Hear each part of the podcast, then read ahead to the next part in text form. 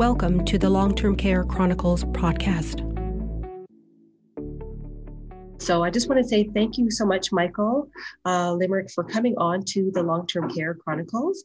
And before we start, if I can just get you just to further uh, indicate your role as well as um, what is it that you're doing at this particular moment. Thank you.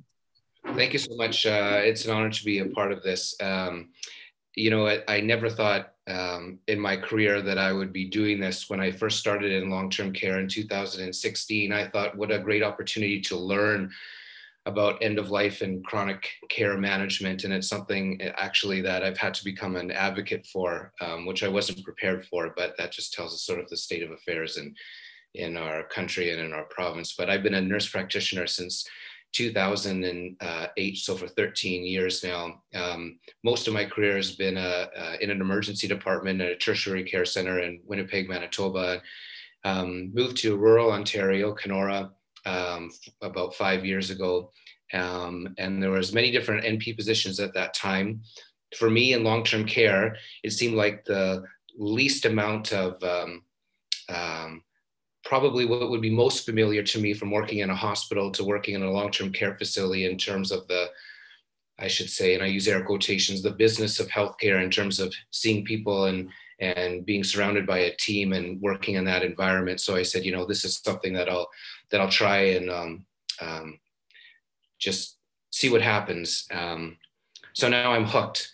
Um, I, I in, in Kenora, I'm, um, in two different facilities, in um, Pinecrest uh, three days a week and Birchwood two days a week. And of course, COVID has confused and made all of that complicated. And then my other big part of my role is to um, sitting on the palliative care committee, um, regional palliative care committee, and then advocating for hospice that we were able to implement and start last year, which we are the first of our kind to operate that and run that in long-term care. So I'm doing um, one hundred percent long-term care and hospice care. Um, and then my role is probably equally as an advocate in this area. For sure. Thank you so much for that. And so if I can get you to just define what is palliative care and end of life, as these two, both these two terms are used pretty much interchangeably, although they mean different things. Yeah, I sometimes I, I get that question a lot, and I I'm perplexed on why it's it's complicated, but we, um, I guess, because of the environment that I'm in now and, and how we use that language and and you know meeting people um, and families at this time, um, it is always a, a new experience for people. So you know, palliative care is basically a continuation or a continuum of of care um, to try to increase quality of life and help people live as best they can, depending on their Um, terminal illness or, or diagnosis. So at that time where, you know, our main focus is on symptom management and, you know, um, there's still uh, an aspect of palliative care that is still um, um, curable care, or things that we could possibly fix um, or change uh, or alter in terms of things that happen with end-stage disease management or symptomatic acute management if there was an infection. Um, so it's about, you know, um, if you're involved or if you become um, within palliative care, technically or in a perfect world, you're followed by a team, and that looks after many aspects of the different types of things that you require, even including spiritual care and psychosocial care. When things are changing um, on that continuum, and um, when you look at risk benefit of certain treatments, and perhaps maybe you're spending more time in bed or more time sleeping, or maybe you're having more time where you're um, unconscious or not eating as much, then you're approaching end of life. So at that point, our goal is um, when reversal of certain symptoms or disease management is no longer possible, our goal is to optimize that quality of life at the end and control symptoms as best that we can. Um, lots of people at that point, you know, are concerned in talking about possibly um, difficulty breathing or pain and how that's managed. And we focus um, mostly with that at um, when people are at end of life. So when someone's palliative, sometimes that can be, you know, we look at the, the definition of it. Uh, sometimes people have years to live when they have a palliative diagnosis. When someone is deemed at end of life, um, in some worlds that might mean less than six months or less than a month, but usually it's when things are becoming a lot closer. Okay, thank you so much for that. So just to clarify, so then that would mean, so let's say someone had dementia, that would be considered to be as palliative care or deemed as palliative. For sure. So a lot of people, when they get diagnosed with congestive heart failure or end stage, or I shouldn't say end stage, I should say, um, or renal failure or dementia, right? That doesn't mean, when people hear the word palliative, they're sort of, well, it would be shocking to hear that. But in terms of, it's a disease that um, is going to continue to progress um, and continue to change. Um, and at some point, uh, because of how possibly increased disability that you would have, we need to advocate and start talking about those things right away, um, because dementia is a cause of death. It is a terminal disease, and something that's so important that we talk about right at the onset of that to help people prepare for the future. Thank you. That's great. And um, so with the family discussions about palliative care and end of life within the long-term care setting, how are these discussions initiated so the families are included and they know what is coming and they know the difference between the two? So that's a great question. Um, Just recently in my role, as of last week, I was talking to another nursing home in Timmins, and how we found each other, I'm not sure. There's always the R N A O uh, advocates out there that are looking at best practice and trying to connect us with things, but um, it needs to be incorporated as a, a part of every long-term care facility's Uh, palliative care policy and having those conversations. And it's weird to think about, why wouldn't we, or are, are, why aren't these conversations happening? And I think just because it's so difficult, um, it's not easy. And we assume that many people perhaps would take that role, but if it's not formalized, um, and I think it's probably human nature that, you know, we don't like to talk about death. It's something that we've never been good at, depending on, um, you know, in terms of the evolution of of how medicine has changed and what we've done. You know, people used to die at home. The family used to take care of people at home. That was a normalized thing. As a young child, you know, you would, um, you would see death. And now um, we don't talk about it, mostly don't talk about it. I know I'm generalizing. Um, and um, we don't see death. We're not a part of that process. And Um, for many instances, right, when someone passes away, whether it's in the hospital or it's the home, the body's taken out the back door. You know, it's something that's hush hush or not wanting to be advertised, and and really it's something that we need to um, normalize in this experience. I mean, the average lifespan of people that are admitted to long-term care is eighteen months. We got a lot of work to do to prepare people um, and families to talk about how we are going to make this experience as best we can for them, and to give them a good death in respecting who that person is and all of their values. So we start that conversation right at the admission process. Um, we have an admission coordinator that again talks about advanced care planning, and is to, you know, tries to initiate those conversations, which aren't easy. Um, the next thing that we do is formally um, every at the first three months of admission, we have our first care conference, um, where there's a lot of information shared there, and sometimes it can be pretty heavy. But at that time, you know, I get a good understanding of someone's uh, illness understanding, whether that's the patient or the family.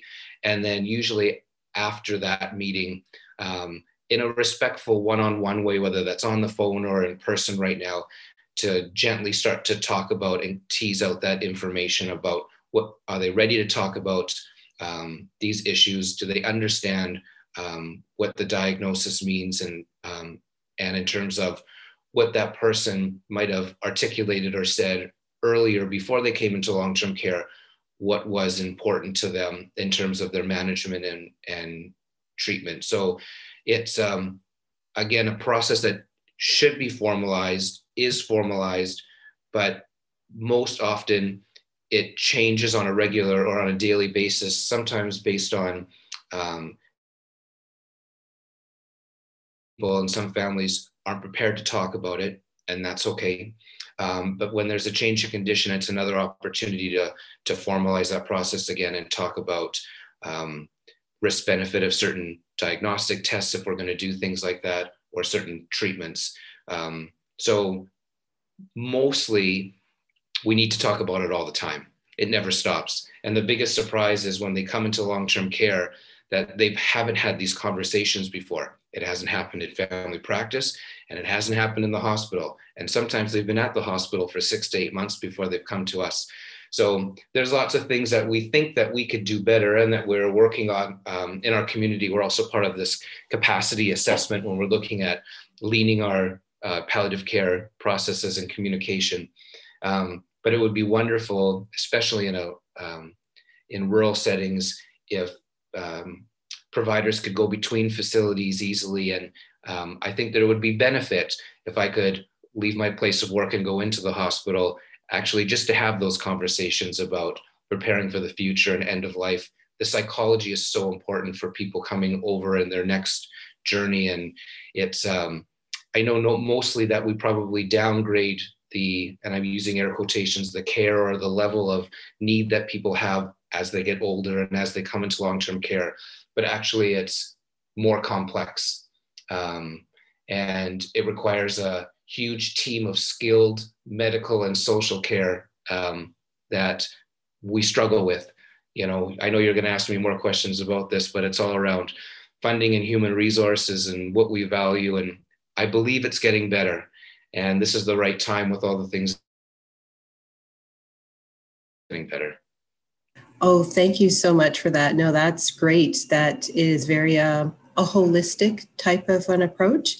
And then for for your um, for each staff member, that so once somebody is um, admitted into or into long-term care, how does now each staff member, what is their process in facilitating for the discussion for, because I know you mentioned about the care conference, that's within the first three months.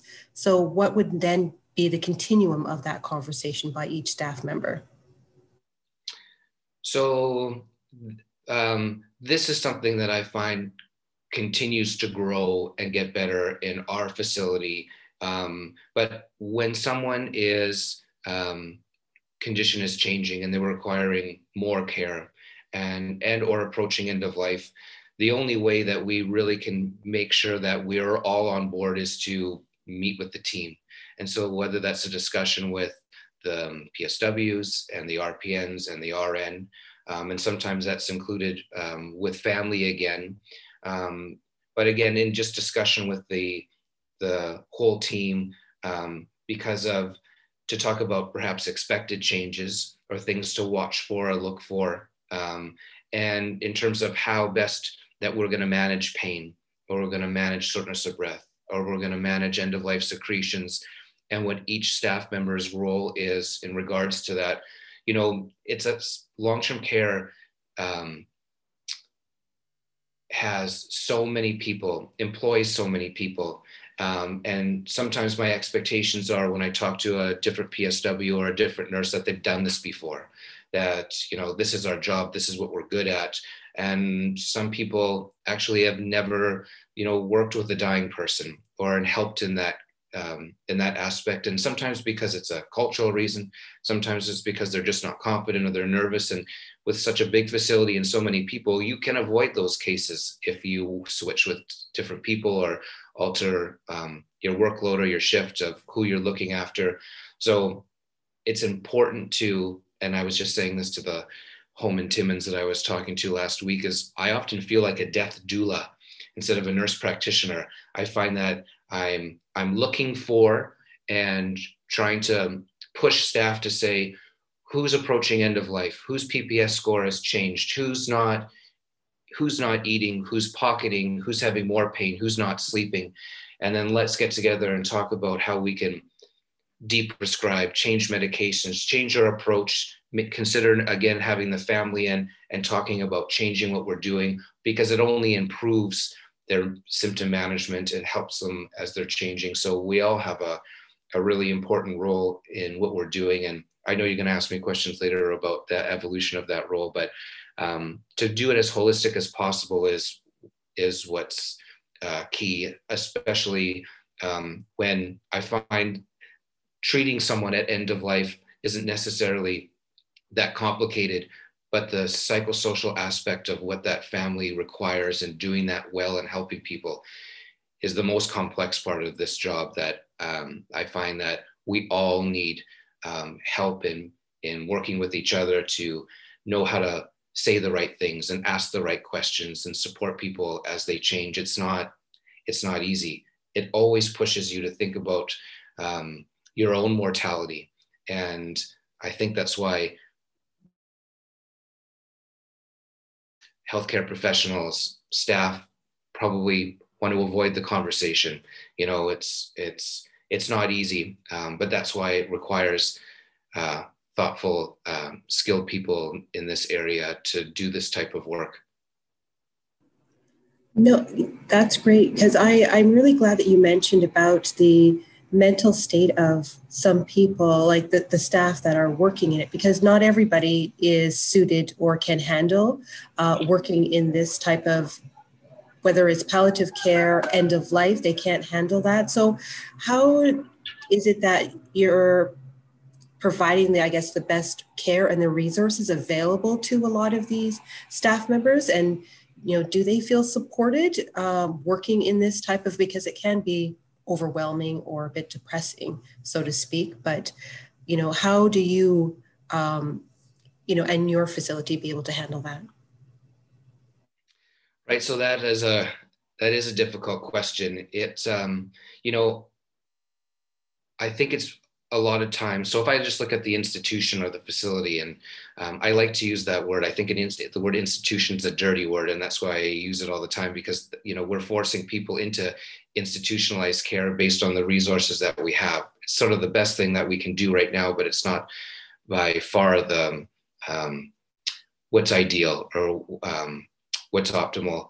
Um, you know, there's what people require at end of life care. I think, you know, one of the most important things in that role is um, spiritual care and emotional care and the psychosocial care that is the most difficult that um, care to provide in terms of, so when you're a P S W and you go to school, what are your, what are you being trained to do?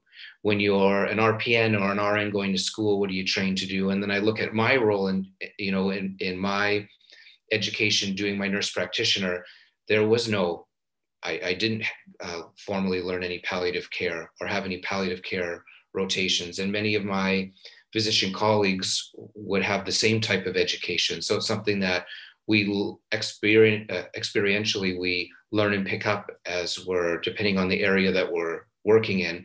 But to, to do this role, especially as being a MAID provider and not having the psychosocial support there present for the family when they're dying, and even I say is equally as important for the staff. Um, I, in this aspect, um, so I'll tell you a personal story.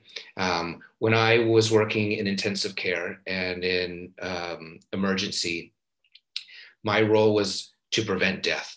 My role was as part of a code team. And I saw a lot of trauma.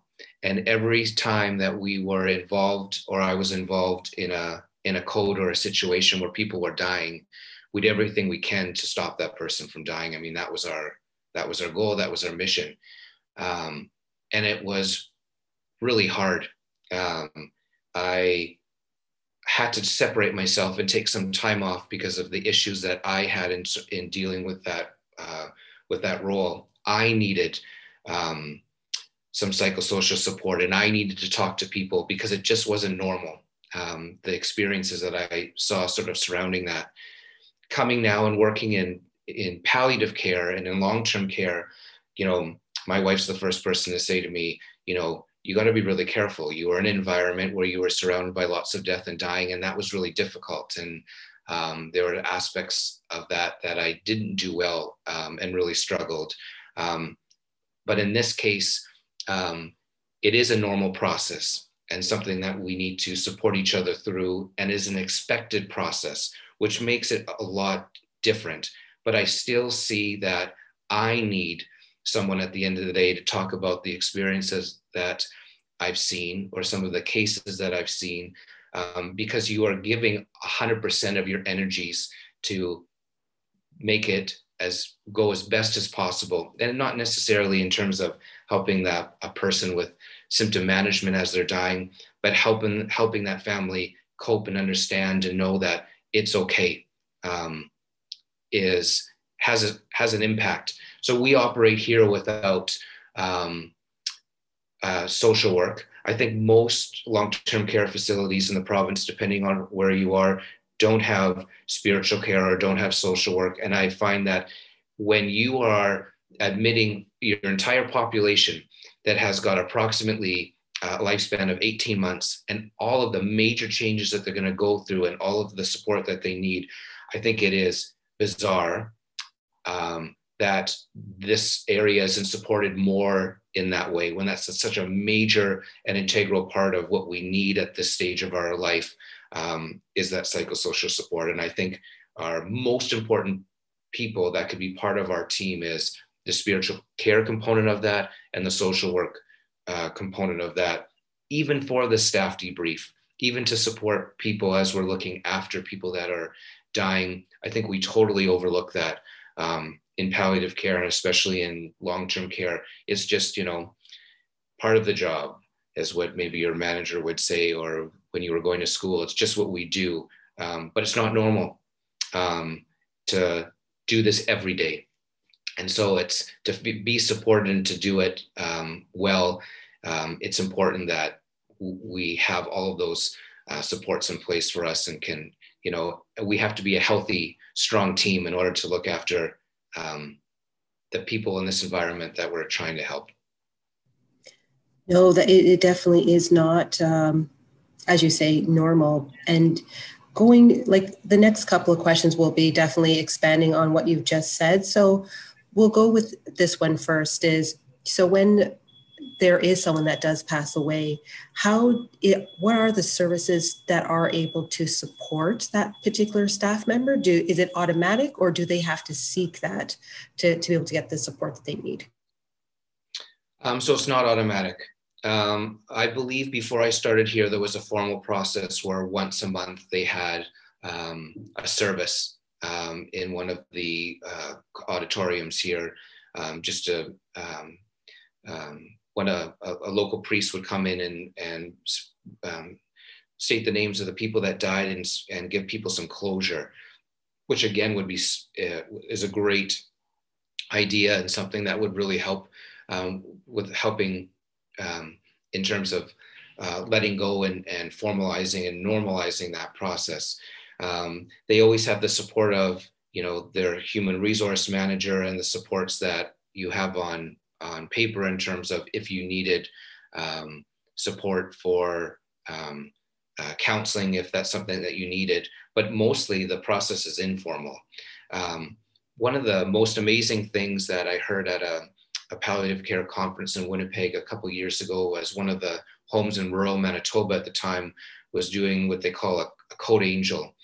Um, and it was, um, or it's probably easier to understand in terms of an honor guard.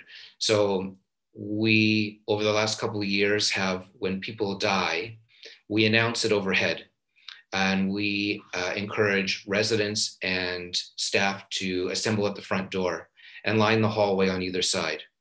And we wait for the funeral home to go down into the room, and we use a special uh, blanket that um, our uh, quilting group in Kenora has made that we cover the body with. And then the funeral home, instead of going out the back door or the side door, goes out the front door, and goes out the front door with everyone that's there that can say goodbye. And it's something that is free, something that is simple, something that took almost no effort to organize and had such huge impact on the staff just to say goodbye. And something that we never thought of either is their table mates, or the people that, you know, that are across the hall from that room, or just one day they're there and the next day they're not there. They're not there. They, they see that and they don't really talk about it because they don't know how. Um, the psychology, I think, is fascinating, depending on sort of maybe the level of dementia you have or why you're in long-term care. But there's many people here that see all these people dying around them, and us looking after uh, people that are sick and dying. Um, and then for them to say goodbye, to help them as they're surrounded by this, um, I find has been huge in what we've done. Um, and I'm so thankful that it's these little things that you pick up in each of these conferences that you go to, and people talking about their experiences and things that they've done, that um, make such a, a huge difference in, in what we're doing. But again, the psychology of just being able to say goodbye um, is huge, hugely helpful for people. And it can be really, um, well, it is always an um, um, emotional, you know, there's the business part of you, the healthcare part of you that, you know, is stoic, and you're doing your job and you have to do it well. And you're seeing, you know, I see between two homes, two hundred thirty people a day that are all sort of going through the same thing. But when you have that chance to sit and reflect and say, all right, that is a, that is a husband or a wife or a grandfather or a grandmother, and um, was a retired police chief, and you can normalize that person in terms of all the experiences and things that they had. It's sad and it's hard, and it just helps you to uh, say goodbye. And we need to do those things too. Because I can imagine it must give everybody, not just only staff, but the residents as well, some piece of closure, and as well some acknowledgement that their person that is down the hall, they don't see, and now I'm open enough to, to be able to talk about it, or we can be able to discuss it, as opposed to it being hush hush type of thing in that type of environment, and seen as a scary thing, as opposed to that is just, I wouldn't say this is a normal process, but at least more comforting to be able to acknowledge that person. And then, because you mentioned it as well about spiritual care, so if you can just speak a little bit more about the importance of spiritual care for the person that's deemed as palliative, and as well for the family and the staff caring for them. For sure. Well, um, and I'm not speaking for everyone, um, because whether it's just um, whatever that means for that person, um, in terms of that, that human connection or supporting people through that. But when you have the comfort that spiritual care is able to provide. And so I'll just use, you know, the, the example of, you know, we had a Catholic priest come in yesterday for one of our patients that's approaching end of life, um, and the family being present, and for them to have um, uh, last rites, or just that prayer, that time to reflect, is, is just so helpful in so many ways to help people um, um, in the letting go process, um, and doing the things that, right, the, the I'll, I'll circle back to, you know, what makes this so scary and so difficult and so complex uh, for people, again, because you're, it's the existential part of it, the part of, you know, it's not just the person that's dying, but it's that they've always been there for you. And then it forces you to think of other people in your family and yourself. And that's probably the hardest thing.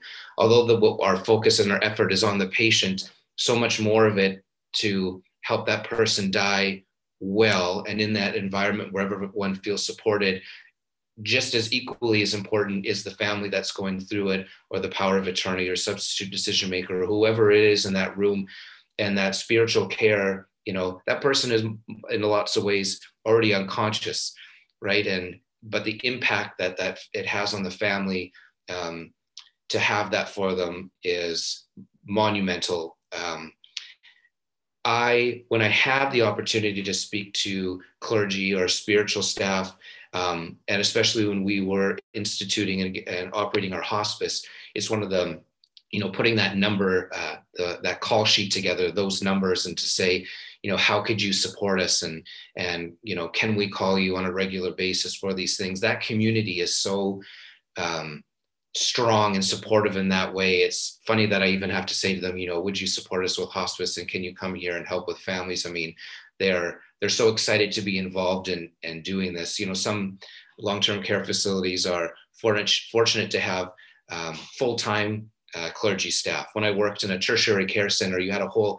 spiritual care department, Um, and when I was working in intensive care at the time, if we were going to stop care or uh, extubate someone or turn off certain uh, life-sustaining um, medications that were supporting heart rate and blood pressure, to have that spiritual care team there, I was almost a step back from my role and just let it happen because of how they could facilitate and, and bring them through and talk about um, how it's, it's, it's okay. And this is normal. And we're, we're doing all the right things. It was amazing uh, at the time for me to see that experience. And now I'm on the other end of it.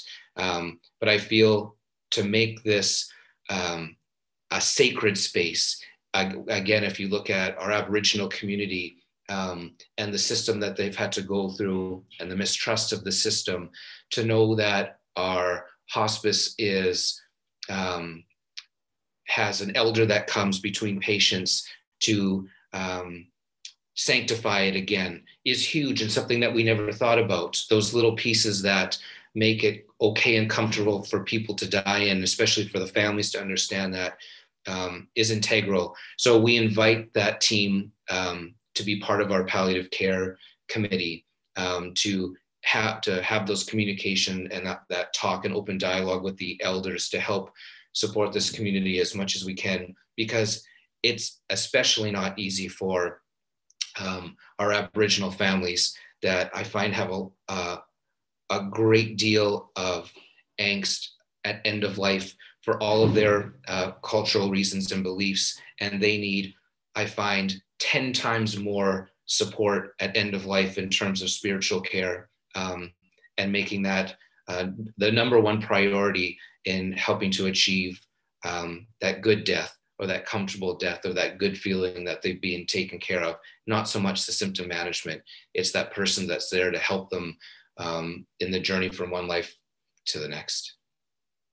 Thank you for that. And so the next question we'll deal with in terms of the specialized training that's required for both the R P Ns and the P S Ws to work uh, with with individuals who are deemed as palliative. Do you, are you aware, are those formal or are those informal that they're provided at the long-term care facility? So I would say a bit of both. I know that in the P S W program um, at um, in Kenora, anyways, that I've been asked to speak to, um, whether it's the, the P S W group in their uh, formal uh, at school setting, or the um, R P N group at the college in their uh, formal setting, to talk about end of life care and management and the role of the team and what has to happen. So I know that formally that is in everyone's program. Um, in terms of what I then do to talk to um, the colleges in, in this aspect is to say, you know, we need, especially in terms of even hospice care, and what works great in a teaching hospital, which isn't there um, when as soon as you go to a, a rural or an urban setting, is the students and that team of people that are, are learning and going through the process and, and, and, and having that chance to be with someone that's dying before they start work, or having that opportunity to do those rotations. Um, because it's not ro a robust part of anyone's education. You know, I'm fortunate that I've got um, a nurse practitioner student from the University of Athabasca that's with me right now, and they have to do a formal geriatric placement.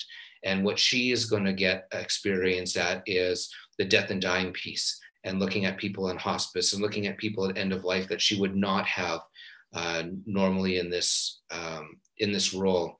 So it's, um, it's enlightening, um, and it's a part that of your role when, especially when you're, whether you're in family practice because you're doing family medicine, or you're an all ages uh, family practice nurse practitioner, um, it's, in terms of the continuity of care, it's a piece that um, isn't robust.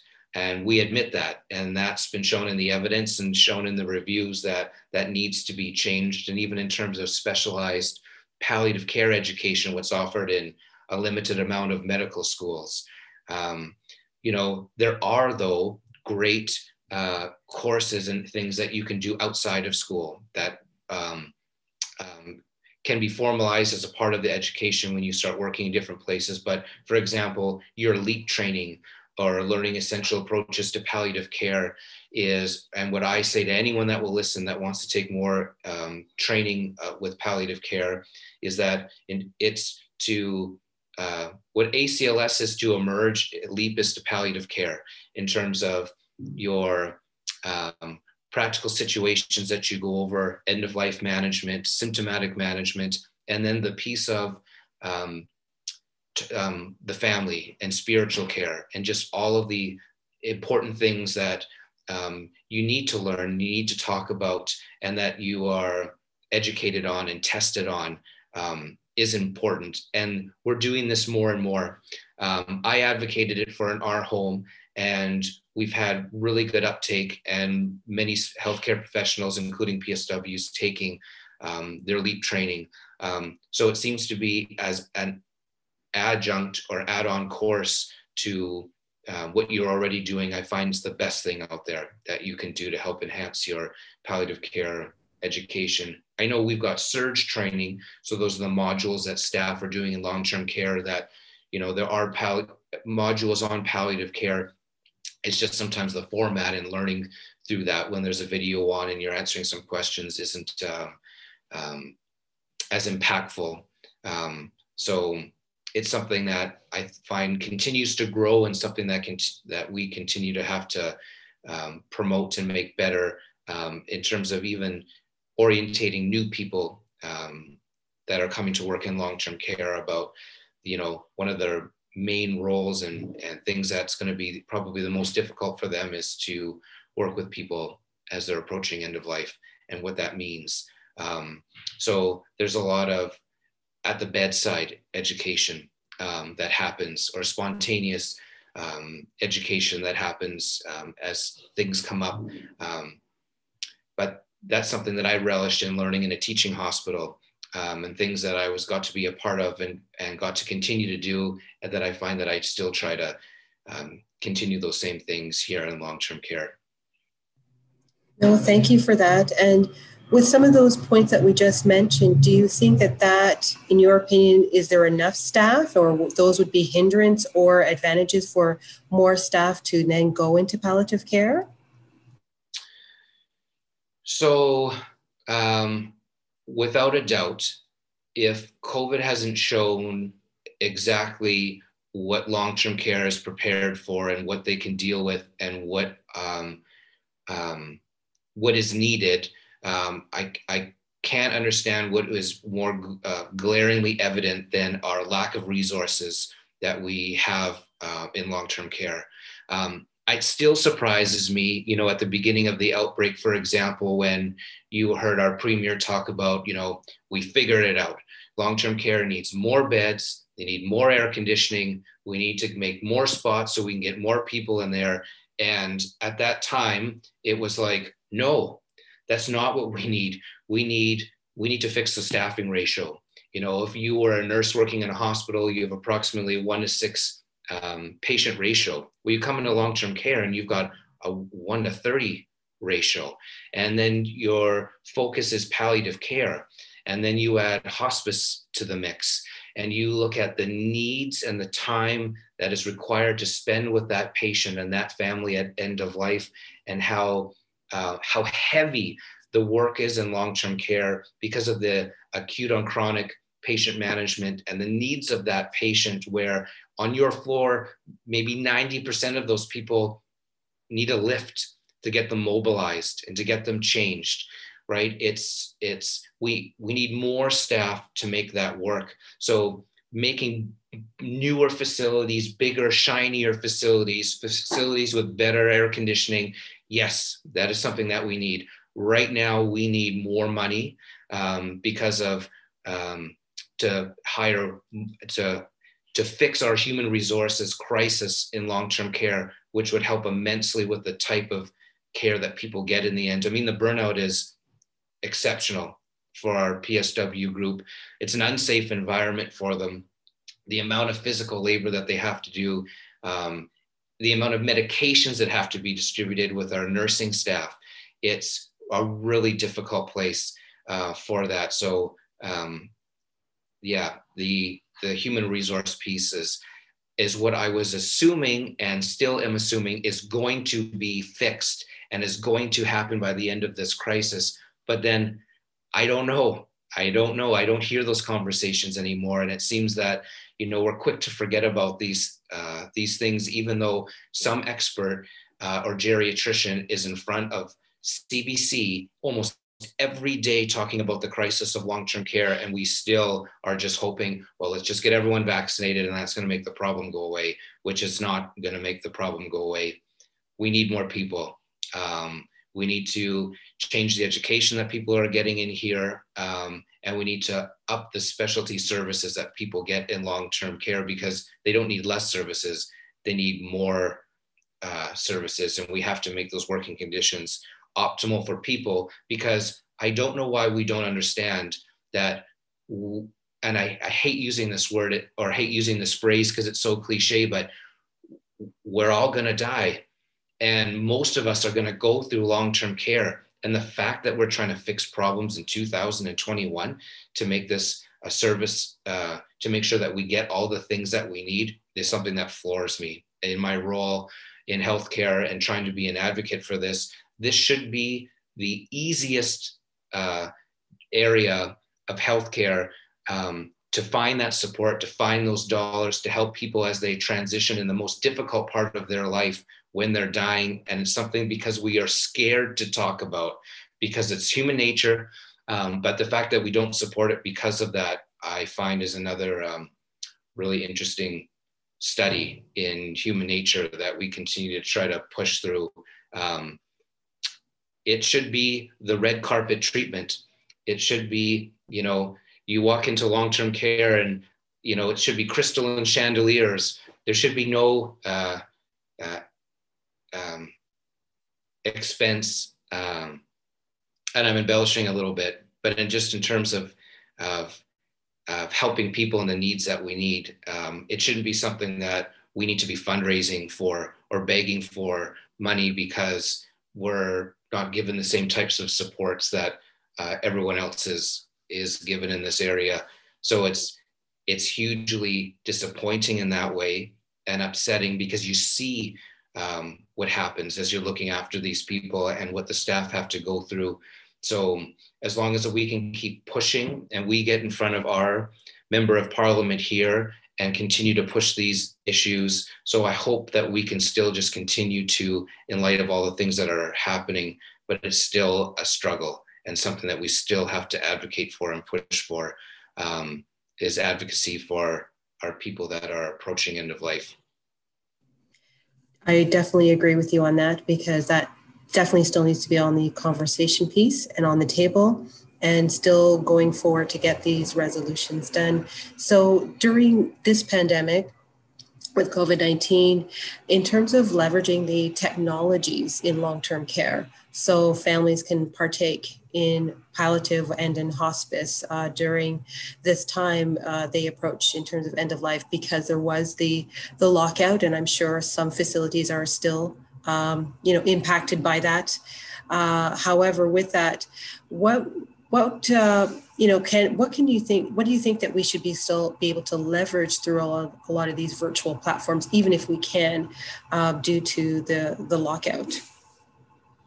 Um, so I think um, the lockout has forced us to use technology that we really haven't used before, and I find has enhanced a lot of things. So I just let's I'm going to um, just start with myself, for example, in terms of the ability to reach out to other colleagues, other specialties, and to access other education and things that normally you, you weren't able to access, because for me, in our community where I'm two hours um, or an hour from the border from Manitoba, um, where um, most of my Uh, huge committee meetings or conferences are in Toronto, that would require me to take time off work to fly to Toronto.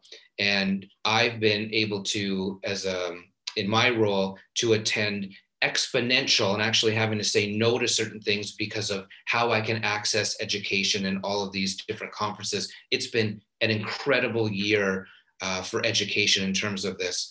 So the spinoff then has been, because this is something that is um, been, has made a, a, it a lot easier in a lot of the things that we're doing.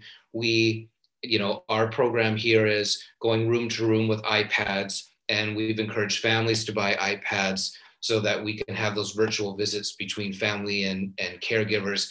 But as much as you can make the technology robust um, and virtual platforms robust in long-term care, you still need the human resources part to make it operate, because you, you've got people in their eighties and nineties with various stage of disease that can't operate an iPad. They can't operate a telephone. So it's really tricky. It's, it's a great idea, and it's still a great thought that we've enhanced the contact between um, caregivers and family, but it still needs someone to be there to facilitate it. And with, like, for example, the one hundred sixteen people under this roof, it's really tricky. So they're not able to do a lot of that during the day because of um, um, how much it needs to make it work. It would be interesting to see if it would be a part of this Bill three, um, the platform that's coming uh, forward in terms of what are the priority of the uh, our government is in terms of enhancing um, palliative care, if that's something, if that's a piece that needs to be integrated into that to help us with that. I mean, I think it would make a huge difference for, um, right, my palliative and, and nurse practitioner that's working in the community right now, that based on um, her organization that she works through or works for has to work from home. So she is doing one hundred percent of her palliative care visits on the phone, which is immensely or hugely difficult. You know, maybe in terms of if you are deemed palliative and you have got home care coming to you, does that mean that we also support you with the technology and we support you with those platforms, and, and people get those iPads so they can communicate better with family, and, and maybe it helps with that assessment piece and talking to people at end of life. How do you enhance virtual care and long-term care where we've got the lowest budget of anyone in healthcare to add something as robust as this? You know, I think the sky's the limit, and I think there's endless opportunity with this, and I'm really excited about it, but it's something that, um, you know, we just continue to invest in and put money in. And again, it's not easy. Um, it doesn't take away that person to make that work. You st- we still need the human resources to make the technology uh, be able to function and operate, um, unless every new build and every new room comes with all of this technology that's built into it already, but that would be quite a facility. Definitely it would be, and uh, we'll only see how things will still continue Um, as this uh, pandemic continues onwards, and see what the future will bring with what um, technologies will be supported in long-term care sector. Now, with the passing of Bill three, the Compassionate Care Act, do you see that as being as an enhancement to what is already existing for long-term care? Because that's supposed to allow for everyone to have access to palliative care. So I'm always going to look at this as the glass half full, and I'm I'm thrilled that they've passed this act. I'm perplexed on why we have to pass an act like this in two thousand twenty-one. But again, this is this is wonderful, and I have to uh, um, um, commend the government for doing this and putting this forward. I mean, how I I think, you know, it's one thing to Um, implement or state that, um, just for example, with how heavy um, the policies, procedures, the, um, the technicalities of working in long-term care and how it's governed, it's so heavy that way. So what I'm hoping that Bill three doesn't do is just again add another layer, layer of things that long-term care is expected or has to do.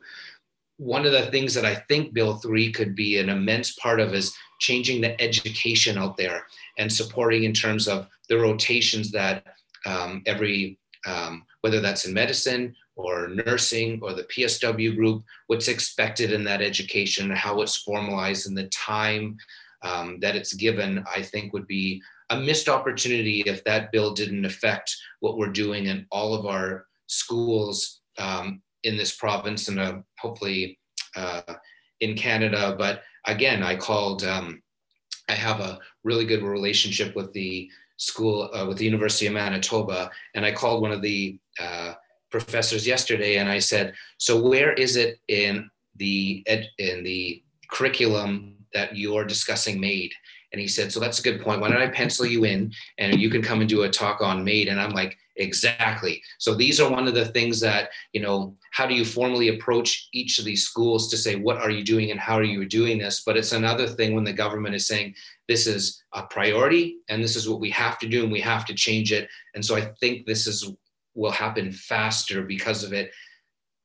If there, and part of that mandate is looking at education, but I think that's probably one of the biggest uh, things that they could do to enhance that or to push that, uh, to make that better. You know, I, I don't want to speak for my physician colleagues, but it's not easy uh, for the things that they are doing in terms of the business of being in family practice and hiring staff and having overhead and seeing patients uh, in terms of the amount of patients that they're trying to do and what they're um, what they're doing to trying to um, run a business is what people aren't prepared for when they graduate from medical school. And when um, the money around looking after hospice and end-of-life patients and palliative care isn't the same as looking after other people, it has an effect. Right? So I could say, well, this is fantastic. This is another great role for nurse practitioners, but there are discrepancies in the system. And I don't know why it's valued differently and why we put a price on what people can bill for or the care that people would get, but it's definitely a barrier. It's not easy. You can't run and see, you know, ten end-of-life patients in, in an hour and be able to bill for that. It takes time. It takes um, conscious effort to be with that person, and a palliative care visit isn't easy. So I find it's a barrier because it takes away for and is difficult for um, different providers to do that, unless that is their passion, right? So now we're talking about two very different things, right? Still, you look at the ability for, and again, I'm talking about the business of healthcare, you know, I can't go leave my facility and see people in the community um, the act to provide that palliative care or those MAID services because it's something I have to volunteer for in my role. N Ps can't bill.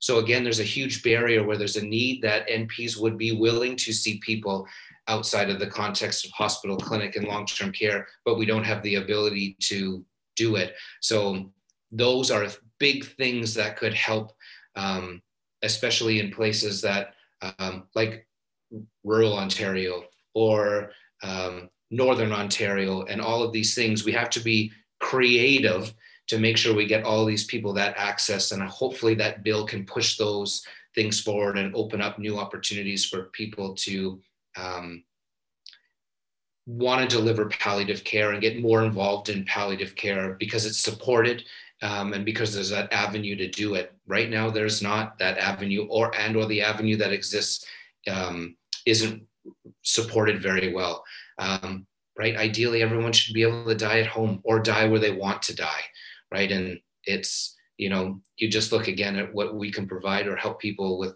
with their home care services. You know, if that's something that, you know, we could fix, just that piece alone um, would make a immense difference. So um, again, it's really tricky. I'm really excited that we've got hospice up and running in Kenora, and really happy that we can do this in long-term care and make it happen, but it shouldn't be in long-term care. It shouldn't be at the hospital. It should be in that person's home or in its own community setting and run by the community uh, to make that work. And hopefully that um, that bill can also address where funding goes and um, and how it's supported in that way, because we know that it's um, it's not.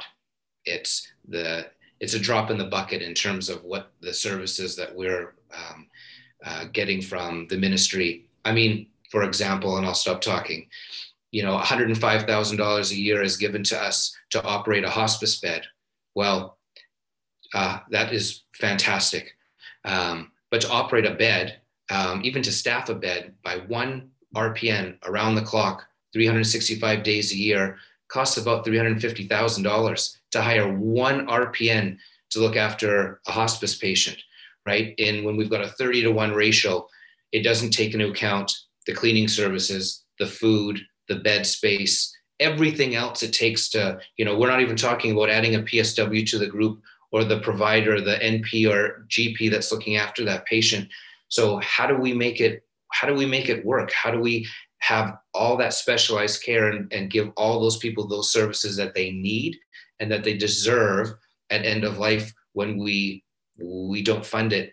I'm not, I, I that's something that's beyond my pay scale. It's something I do, I do not understand, because we will all go through this process in what we are funding right now and how we are staffing it right now. So we need to fix it for the people that are going through it and for our families. But as selfish as I, I mean this, we need to fix it for us right now. We're going to go through this process. I don't know why it's not a seamless machine right now. I couldn't agree with you uh, more, because honestly, I hope that uh, with this bill being passed, that it's part of the discussion for entirely with for the whole reimaging of long-term care. So I really do do hope, because it really needs to be on there. And you made some other points about MAID, which is the medically assisted in dying, in the in the fact that you cannot bill O H I P for it and you cannot charge for MAID services outside of your employment.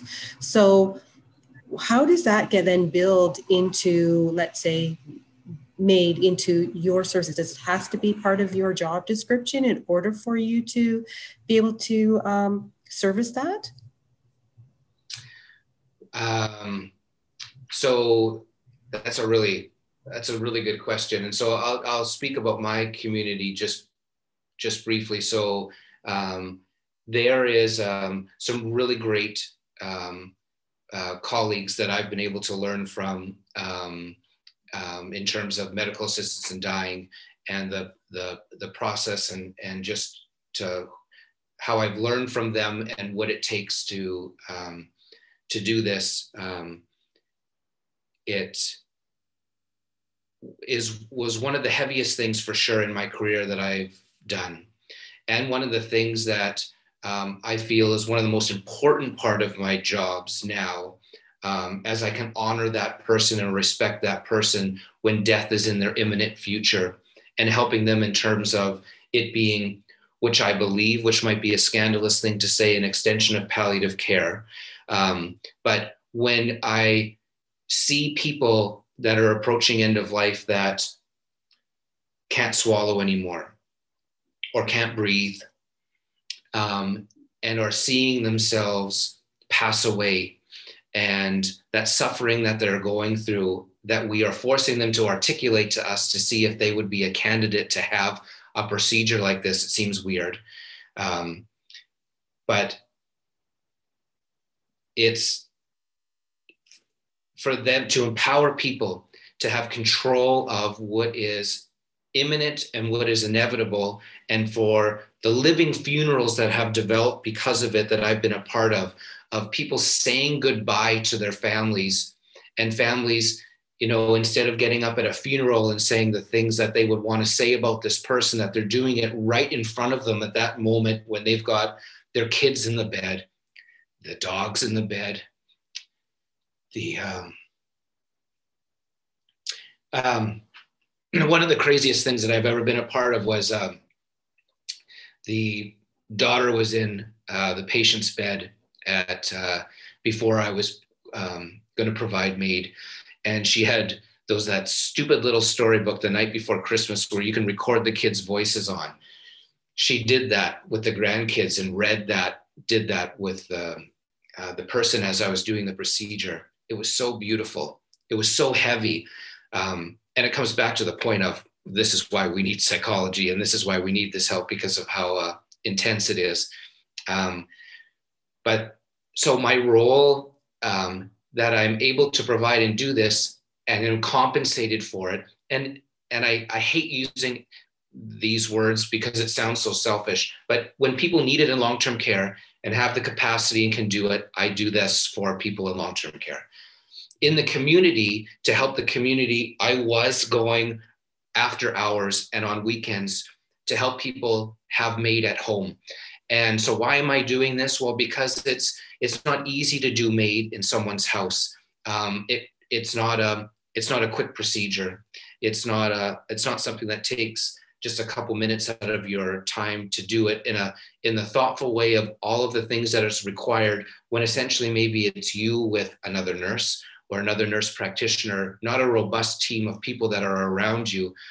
It's it's not easy. And I understand why my uh, colleagues in the community struggle with doing MAID in people's homes, because, well, when you're doing it in the hospital, and even when I'm doing it in long-term care, I'm surrounded by a team of professionals. There is, whether I'm in the room or I'm not in the room, or I've done the procedure or I haven't done the procedure, there's this people that there's they're already around them.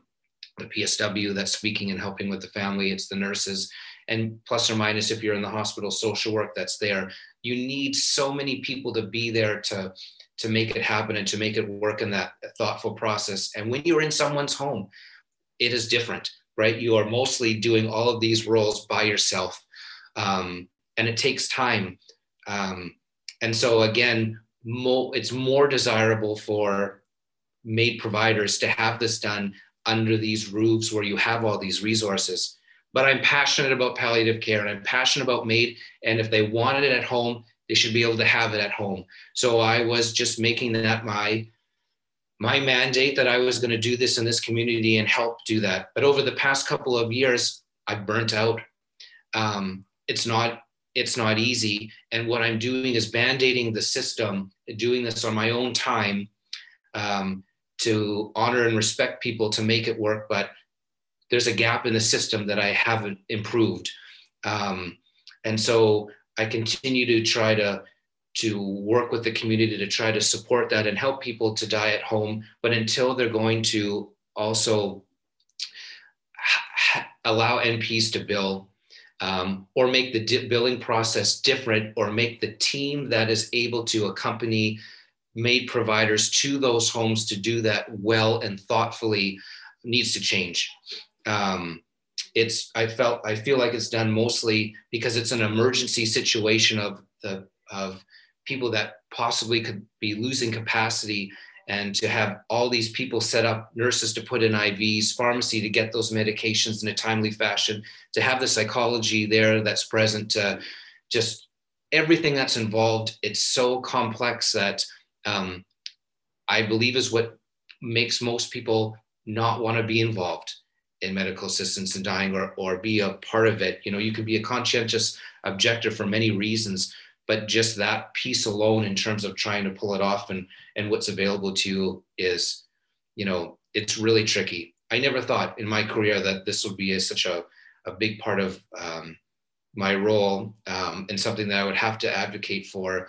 Um, but again, it, if this is what is most important and what I can do to improve the system, shed light on the system and make things better, um, then it's the things that help me sleep the best at night in terms of, of what I'm able to do in my role.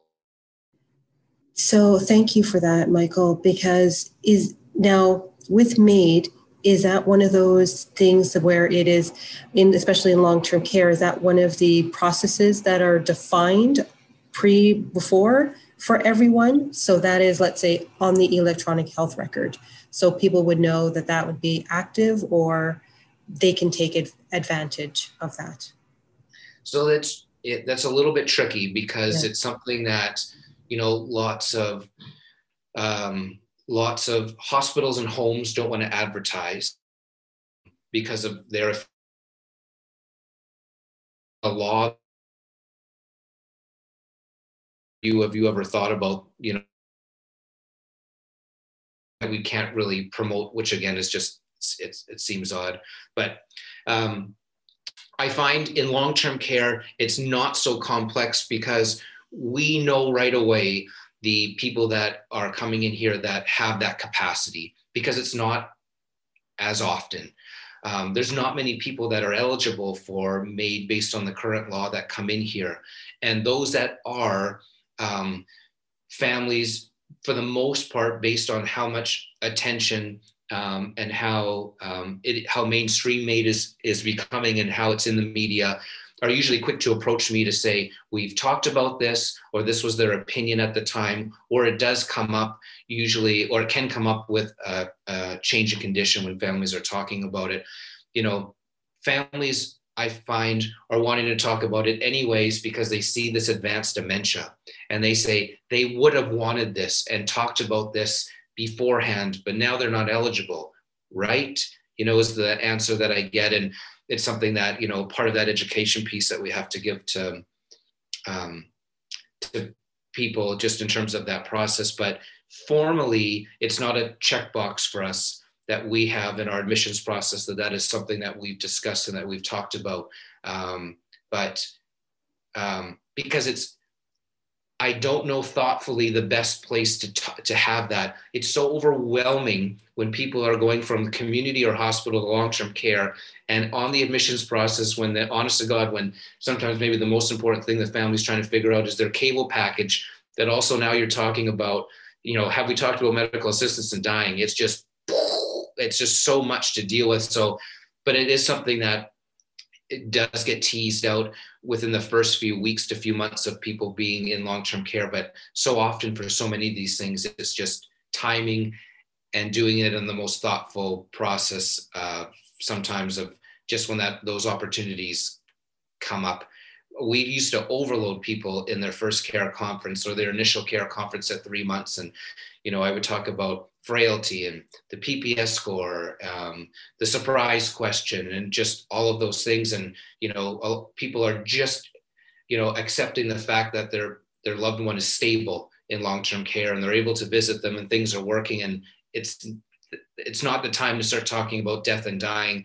It's always a good time, and it's always good to bring up those conversations, but sometimes you just have to be really um, respectful and tasteful when you have them and when you bring them up and when people are are ready to have them. And that's a, a constantly moving target. And that's what I was talking about other um, long-term care facilities last week was, you know, they were saying to me, well, we, we've got this box and we need to check it off. We need to know where we need to put this box. And I'm like, excellent point. But in order to make it in order for people to accept that, that box is gotta be, it's gotta move all over the place. It's not something that just goes at this time, because it's, uh, it can be really offensive to bring up death and dying with, you know, different families, um, depending on the timing of things. And so you just have to do it uh, um, as carefully and as compassionately as you can, if yeah. that makes sense. No, no, definitely. That definitely makes sense. Absolutely. And then with the participatory action research, the P A R method that's used, um, would you would you be able to indicate like what the best the benefits would be and the lessons learned from using this type of a method? So in terms of eliciting social change or that experience that's learned with this method from Um, engaging the staff that are going through this work and observing what they're doing and asking them for their input in terms of um, what's most beneficial or what would be most helpful. For example, the like the example that you used in the question in terms of the P S W role um, and how task orientated it is and how we use them. Um, Uh, or in terms of their job description and what they're doing in long-term care and what they're not doing in long-term care. So maybe it's easiest to answer this question in terms of what, and I won't just use the P S W, but I'll just use the healthcare staff and long-term care in general. What we're not doing is the things that aren't intuitive or don't seem intuitive in terms of the dementia care piece, the piece that just involves the non-pharmacological piece of working with people and learning about those people and doing those activities that um, help with those, um, the day-to-day um, boredom that happens in long-term care, the agitation and aggression that can happen with dementia, and the things that, the non-pharmacological interventions that can help people to promote and give them the best quality of life. And it's the same at end-of-life care. You know, our P S Ws know that, right? They're turning patients, they're doing mouth care, they're toileting, or they're changing people, and they're in and out of that room, heads down, doing that task um, and coming back out, right? Where there's a missed opportunity. There's a missed opportunity for the for P S Ws and for the R P Ns that are going in there to do these tasks or to give these medications, to have, you know, those thoughtful conversations with people to say, hey, how are you doing? And how can I help you through this? And what can make this better for you? And it's the social interaction part, the part that isn't, isn't um, provided in any task that they would do, the humanistic part that we're not doing. And it's probably the hardest piece to maybe um, teach or to incorporate in that type of education, because what does it look like and what does it mean? And I didn't sign up for this. You know, I'm not here to talk to help people when they're dying or when people have, you know, dementia, to help them in this process of, you know, of when they're, when they're aggressive or when they're agitated. You know, my job is to, um, is to get them in the tub and get them out of the tub. And I need someone to give me a medication because they have to, they're yelling at me or they're having pain or something's different. You know, we just have to get away from using medication to manage people. And the, and it goes right back to the human resources aspect of that. You know, our, our, our gaze is to the ground, our boots are to the ground, we're running to do those tasks, because in long-term care, they've got to get thirty people up before eight o'clock in the morning because the ministry mandates that they're in the dining room at a certain time and that we give them all these medications at a certain time. And so what happens is we've got people that suffer because of that, because we're doing things to people that they don't want to experience that quickly. Maybe the time or the process it would take to get someone thoughtfully out of bed that has dementia, that doesn't understand what's going on, and the medications we use to try to sedate people, to wake them up so we can get them dressed, so we can get them fed, when we're trying to respect and honor the person and what's happening at the end of their life. It's a real machine of moving people through um, an institution, because it's institutionalized care. And this is where we fail uh, the whole system. So in terms of different models, Um, and I'll just use butterfly care, for example, that's out there and being used in different places. Um, but that thoughtful process of taking the institution out of, out of care and doing things, learning truly about these people and what they need at these times, um, and helping them in the most robust, non-pharmacological ways that we can, is what we need to do to give people better quality. Um, and so it's difficult because it takes time, it takes huge investment, um, it takes a lot of support, um, and it's easy to say, you know, this is your job, this is what you do. Just try to flip that or spin that takes a lot of effort, but with advocacy and with trying to, really it is the best evidence thing that we could do um, to support people. It's just a matter of having the right people on your team. And I feel like we've got that here, which is really lucky. And I wish we could do it right now or yesterday, but it's a it's a process that is slow to unfold, but is something that, as long as you're passionate about those things um, and really invested in the people that you're working with, in wanting them to um, enjoy work and to give one hundred percent of what they can do um, in this job, it can't be something that we um, we can't create a hierarchical system here. Um, we can't um, not use um, different people in the healthcare system in terms of uh, accessing the ro robust information that they have on what works and what doesn't and what's helpful, and why we, you know, essentially eliminate entire groups of healthcare individuals on what would work best. How would we, what should we do in this situation, and how could we make this better? Um, again, it's, um, all about how we communicate and how we support that team. Um, and there's endless ways of doing that, but um, um, feedback with our, with in terms of everyone that's on that team and in that role, is probably the most important thing, um, the most respectful thing, the most holistic thing. Um, and it's free, and there's tons of benefit, and it probably doesn't have to, you know, change much in terms of what our role is. It's just a matter of of teaching um, and being present and trying to um, just encapsulate those things and all of the care that we do. Um, I wish it's something that, right, just provincially or nationally, this is what care meant in long-term care, and this is how we went, went about it, and it was scripted, and this is what it meant, and you got the same consistent care no matter where you went. But that is so far from the truth that it uh, um, it's overwhelming. And it seems like every time we try to improve working conditions or palliative care, end-of-life care, or dementia care and long-term care, it's like a grassroots movement, again, because it's something that's not funded, poorly human resourced, and the education, right, for the amount of work and responsibility that P S Ws have to go through. I can't remember, is it a three-month course? It's depending on if they take it uh, privately. It could be a six-month course uh, for them, up to two years, depending on where they take it.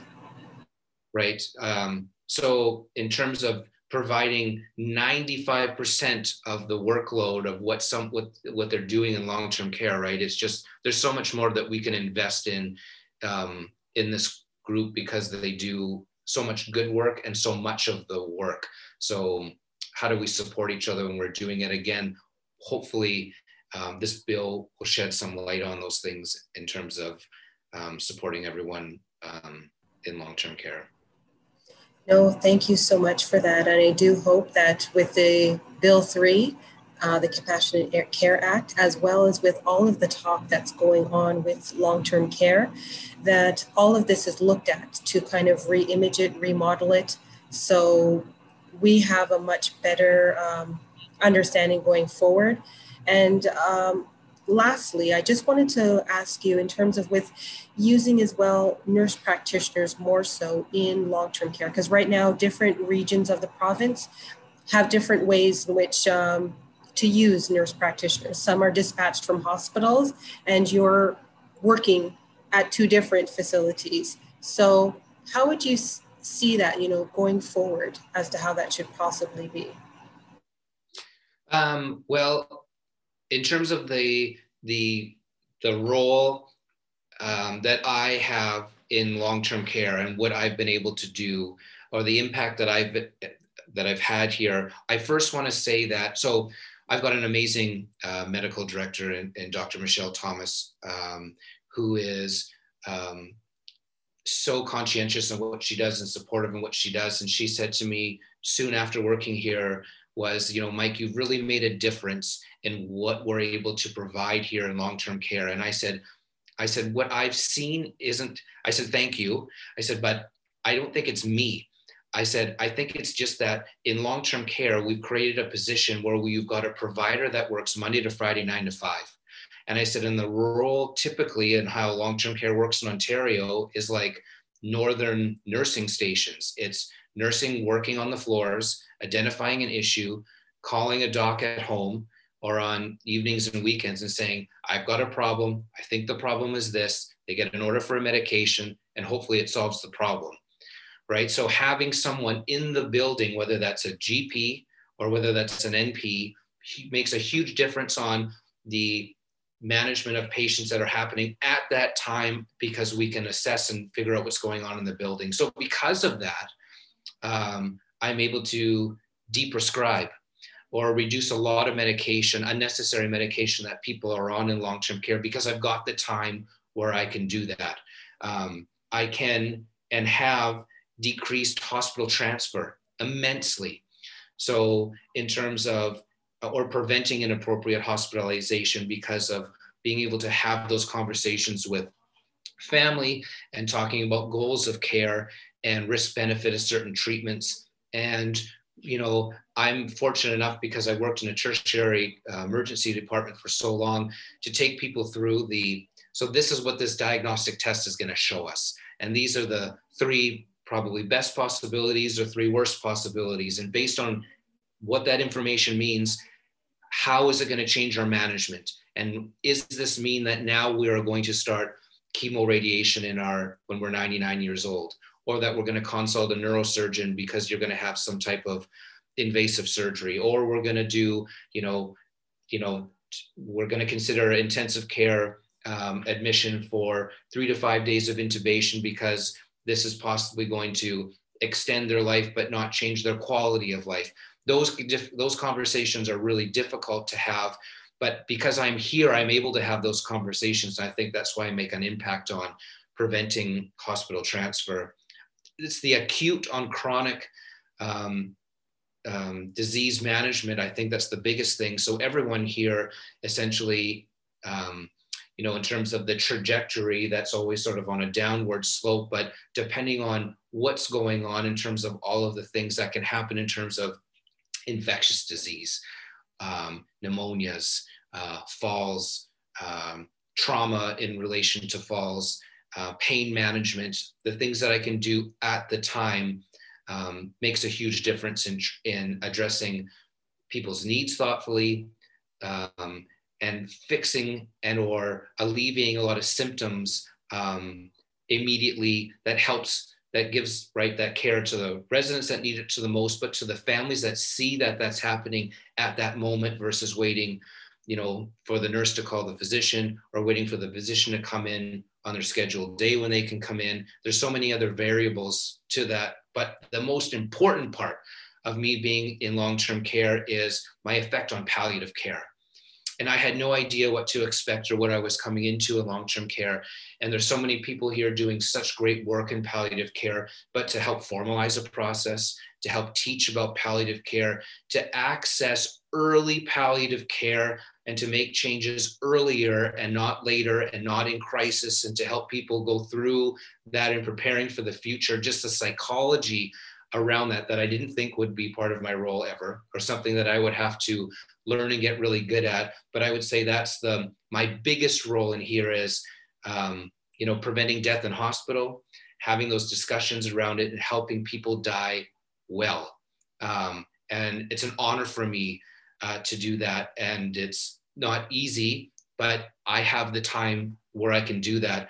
I think it's essential that, I don't know how long-term care runs without having a dedicated provider in the building for all of the needs and all of the things that happen in here. So, you know, it should be the mandate of every home in the province that has either that position that's for that uh, for um, our physician colleagues and and or for N Ps and or a combination of those things, because there's just so many things that we can do to augment the system that actually saves the system, that improves the system, that benefits the system.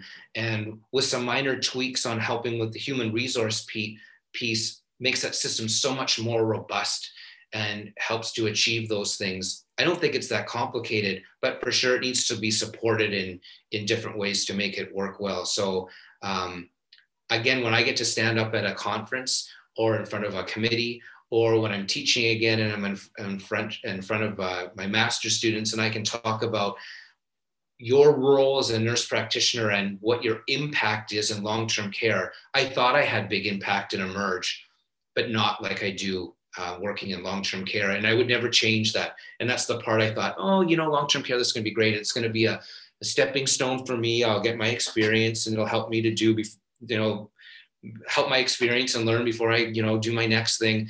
Um, but, um, I am hooked. Um, I am in so deep, uh, that there's so many things that, um, need to be augmented and helped and fixed and supported that, um, this is my new, this is my passion. This is what I will, this is what I'll, what I will do, and hopefully improve the system enough that I'm able to reap those rewards, if I can say that. No, absolutely. No, thank you so much for that. And I'm really grateful that you're able to come on and speak uh, to on to the Long-Term Care Chronicles about palliative care and end of life. I think we've learned a lot uh, of what you've uh, indicated, what the role of the nurse practitioner would be with that. So again, I just want to thank you so much, Michael, for your time, for coming on. Thank you. Thank you so much. It's an honor. You're welcome.